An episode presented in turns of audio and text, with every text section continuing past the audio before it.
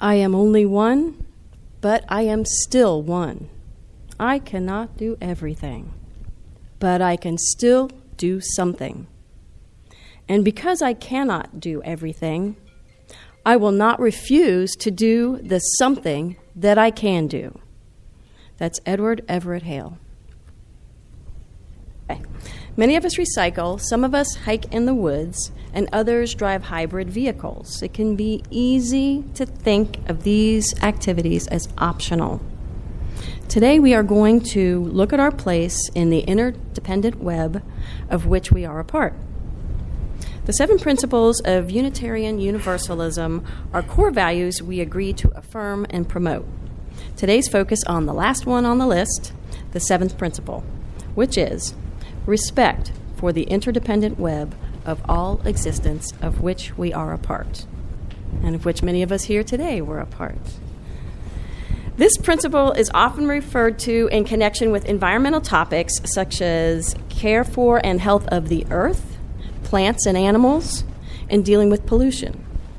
It is also referenced in environmental justice, social justice, and racial justice themes. Today, we're talking about climate change. Yes, we're going there. Specifically, how to continue to work on important issues when it seems as though the urgency has passed or that the need to pay attention is no longer great. So, before we get into any more of it, I'm going to give a quick nutshell version of climate change as I've seen it described in uh, various materials.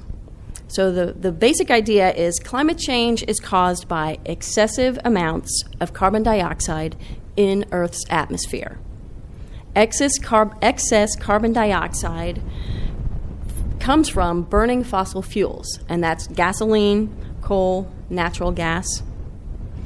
And that fuel is burned for energy.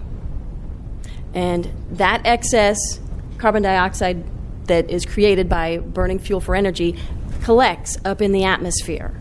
Now, we may think from standing here on the ground that we have a huge atmosphere and there's a lot of room. It's not really that big. And there are photographs of Earth from space that show how thin that atmosphere really is. It's so thin, it's getting full of all of the excess carbon dioxide. So, what happens with the sun shining down on the Earth, like me? The rays will come down to the earth. Some of the rays are absorbed by Earth's surface, and some of them are reflected back up. And for you scientists in the room, this is so, so watered down and non scientific. This is just a little, a little um, description. So some of the rays are absorbed, some of the rays reflect back up. Before the Industrial Revolution, the, re- the rays that reflected back up would go out through the atmosphere and back up into space. That doesn't happen anymore. It's harder and harder for the rays to get out of the atmosphere because we've got so much excess carbon dioxide. So what happens is the rays go up and then they get reflected back down to Earth. So then we get warmer. And there are charts and there's science to back all this up showing that we're just getting hotter and hotter and hotter, our atmosphere is, um, because of all of this excess carbon dioxide. And what we call this is, you know, global warming. And people sometimes say, well, it's not global warming when you have massive winter storms and things like that. But what happens is, is the excess heat changes the wind patterns and the seasons on the earth. So things change. So then you get these massive storms and you get these just unbelievable occurrences like the downpours and the floods. And So we have the, the, the downpours, the floods, and we've seen all that. We've seen it right here in Ellicott City with two major floods within two years. And it's happening not just in the United States, but we don't often hear about what happens around the world. And when you watch movies like the, An Inconvenient Truth or An Inconvenient Sequel, you see what is happening around the world the droughts, uh, lake, major water bodies drying up, and then the downpours that come and they they drop just massive amounts of water on one location and create the floods. And the glaciers are melting, and there's there's uh, photographic evidence of that, and you can see that on these these two videos. Um, and what happens then is that adds to the seawater, which inundates coastal areas. So then we get more flooding. So what, what I want to point out is you know, I don't want everybody being real depressed. I know because it is a depressing topic, and it is absolutely critical that we be aware of this. Um, and it's also important to know that there really is no conflict in the science. It's being put out that there is conflict in the science, but that is a tactic that was developed years ago by the tobacco industry that wanted to um, hide the fact that smoking cigarettes caused cancer. So they created the idea of, well, let's have some, put some doubt out there and have people who support the tobacco industry to publicly say, oh, there's doubt. There's, the, the science is conflicting. We don't know for sure. And it's happening again. It was effective for the tobacco company, it's now effective for the uh, fossil fuel industry and people who support the fossil fuel industry. So that does happen. Um, and I've got this, this information from Al Gore's An Inconvenient Truth and An Inconvenient Sequel Truth to Power. Both of those are movies.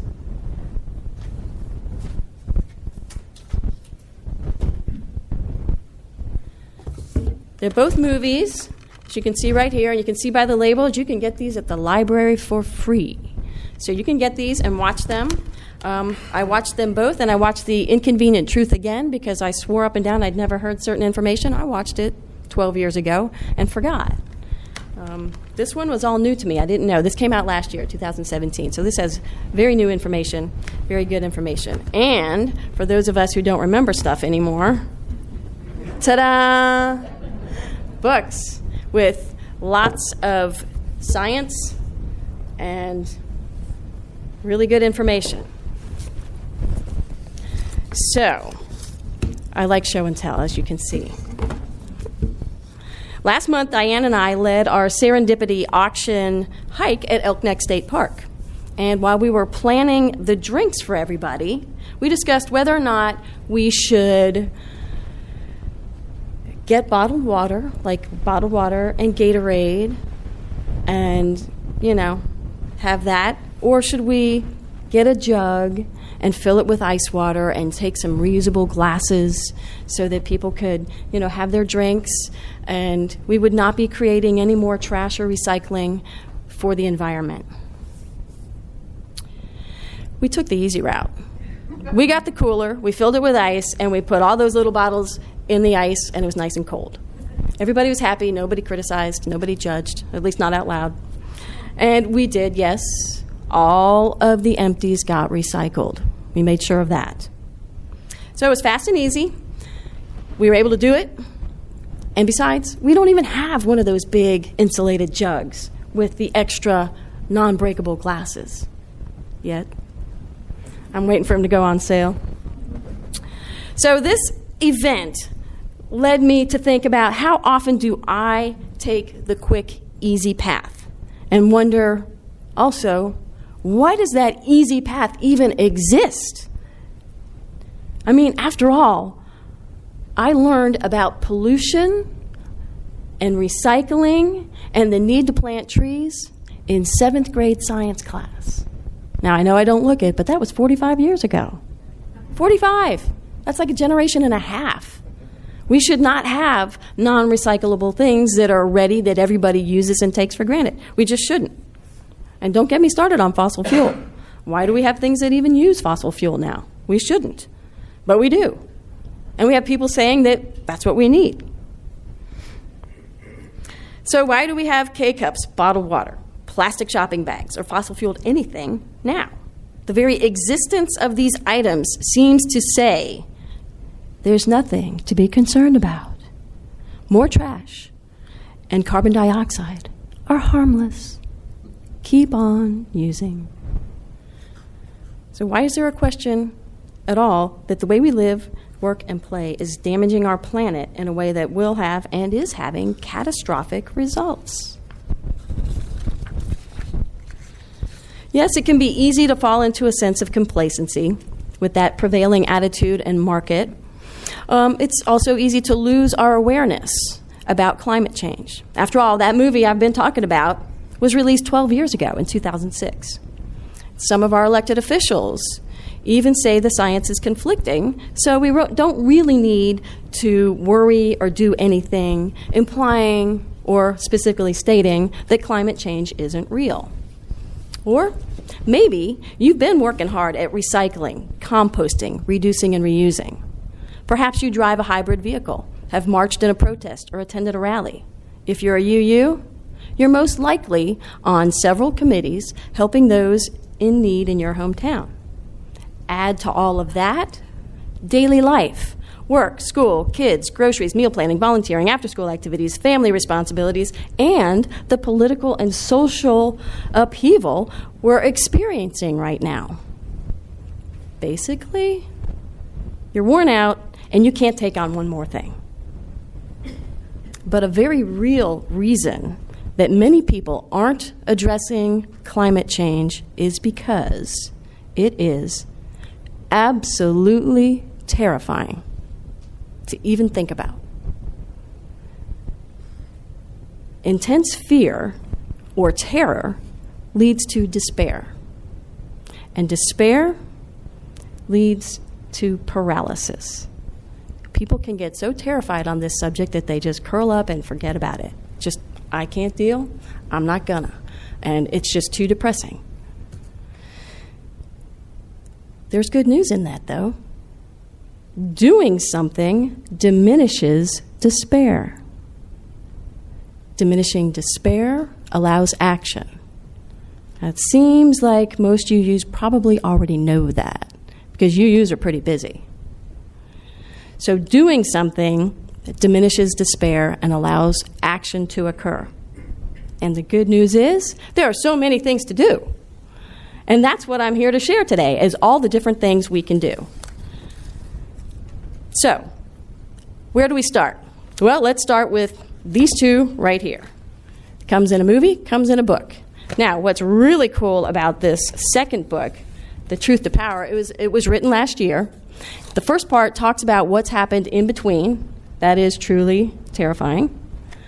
The second half is the best part. This is the blueprint for getting active and taking care of business. They tell you how Two, how to be involved, step by step, tips, how to get involved, how to speak at a town hall meeting or a forum. And it tells you how. It's not just a list, it tells you how. They give you, see all these different little points? One, two, three, four. You can see that from where you're sitting. It's a step by step.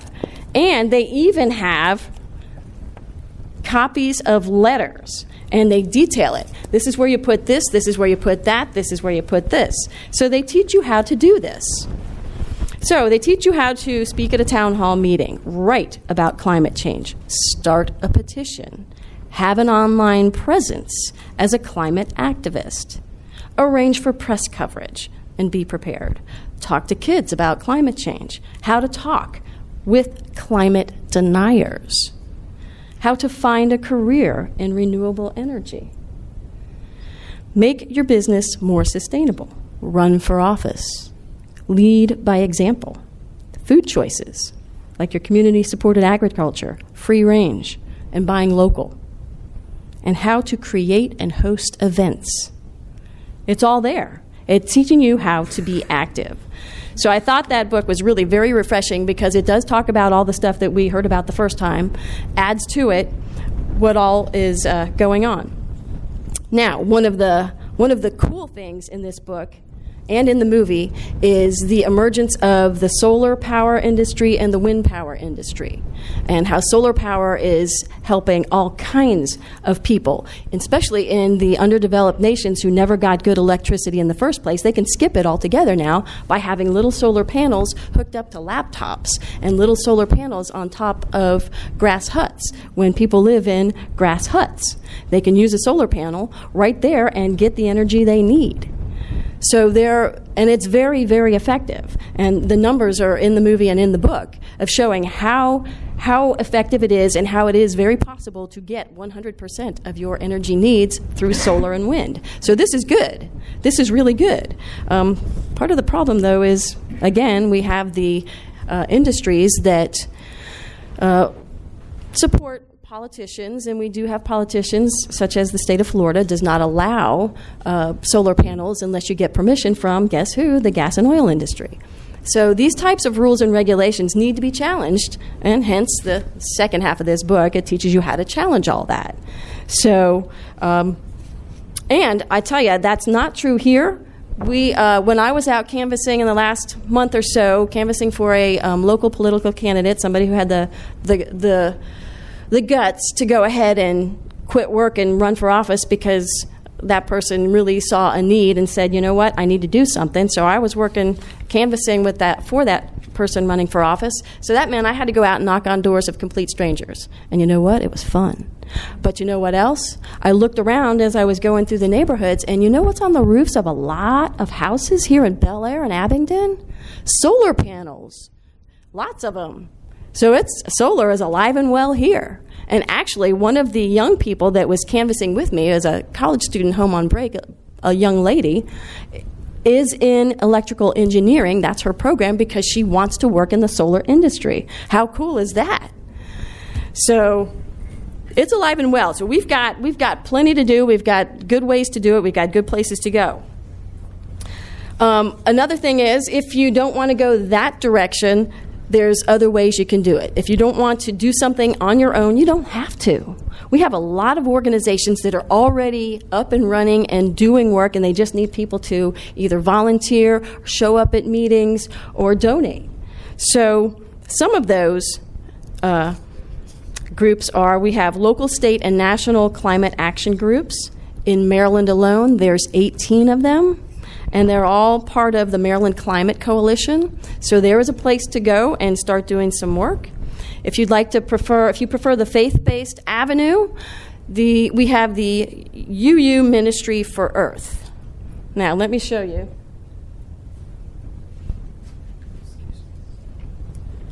I looked up the UU Ministry for Earth. That's their logo. They even have t shirts. Isn't that awesome?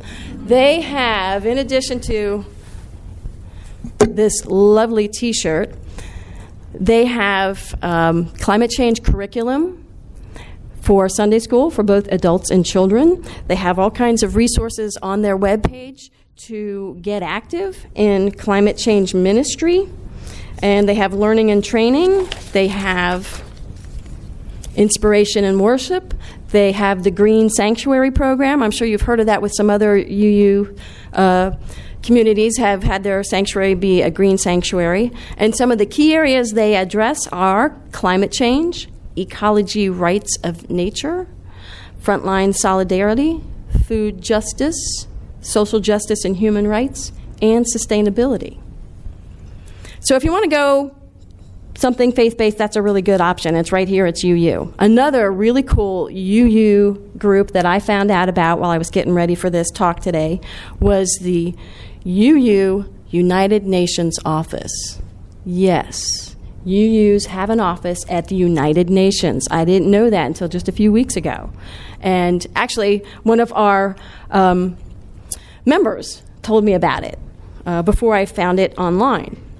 And what they do, the Unitarian Universalist United Nations office promotes the goal of world community with peace liberty, and justice for all, as reflected in the United Nations Charter.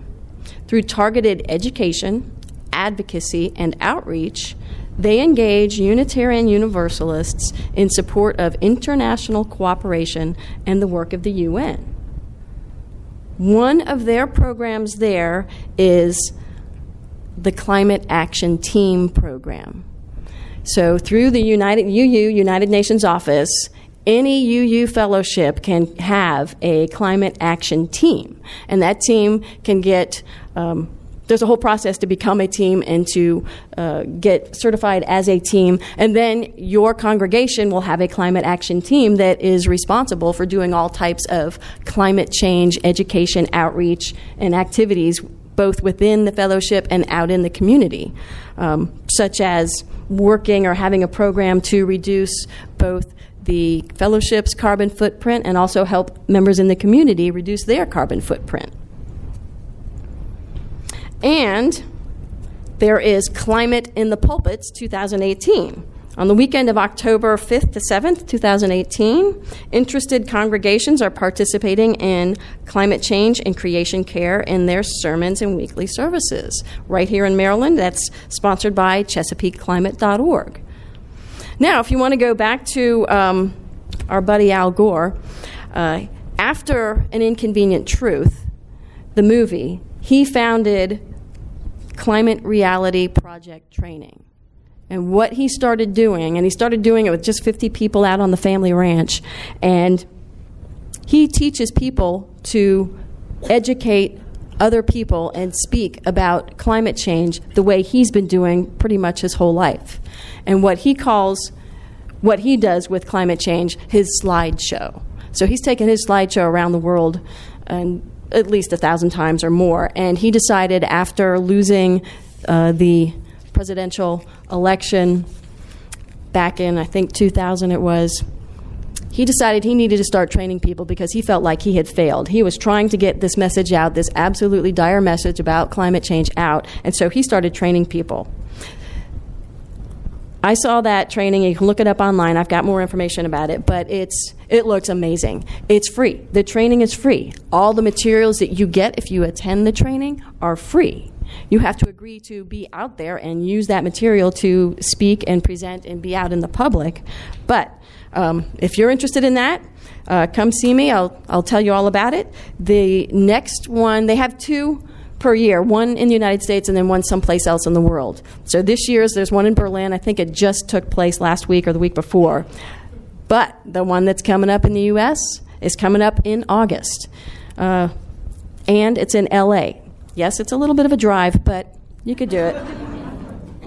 and the deadline to apply to participate in this training is July 11th, 2018. That's 10 days. 10 days. If you're interested, do it. Bring back the information. And last, last, I encourage everybody to go out and enjoy nature.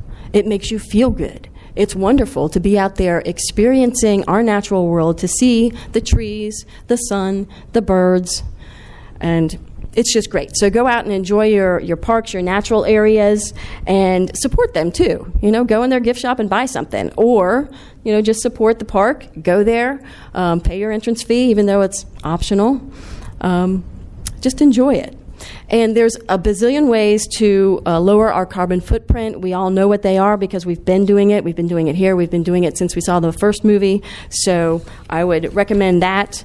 And there are many, many good books on environmental issues for both adults and children on the UUA webpage in the book section. And I have another one I want to show you. This one is called Hope Beneath Our Feet, and it's called Restoring Our Place in the world. And the question this is an anthology, and the question that the editor put out because he was reading about climate change and got really depressed. And uh, the question that the, he put out for writers to respond to is In a time of environmental crisis, how can we live right now? And there's all kinds of really good stories in here. So it's called Hope Beneath our feet. It got my attention because it has a B on it, okay? But hey, it's a good book. So I am sharing this information with you all, um, and I titled the message, How to Stay Woke About the Seventh Principle. Because my coworkers last year, the millennials, were using the word woke and thinking it was really cool to use the word woke. And I thought, okay, I'm going to use the word woke too, because I'm just as cool as they are yes, they're young enough to be my kids or grandkids. But I thought maybe I should share what woke means, just in case you know, I was using it properly. I wanted to make sure I was using it properly. So, in today's trendy vernacular, woke means to pay attention, to be aware of what is going around you uh, and in the world, and to be socially aware. Now, it's interesting to know that woke is not new. We think it is, but it's not. It's been alive and well in African American communities for well over a century. And it means self awareness and awareness of racism. So it is my hope that the information in today's service gives you hope, gives you a path to take to start looking at ways to reconnect to environmental issues and or climate change work. A way to do something that banishes despair and leads to positive change. Thank you.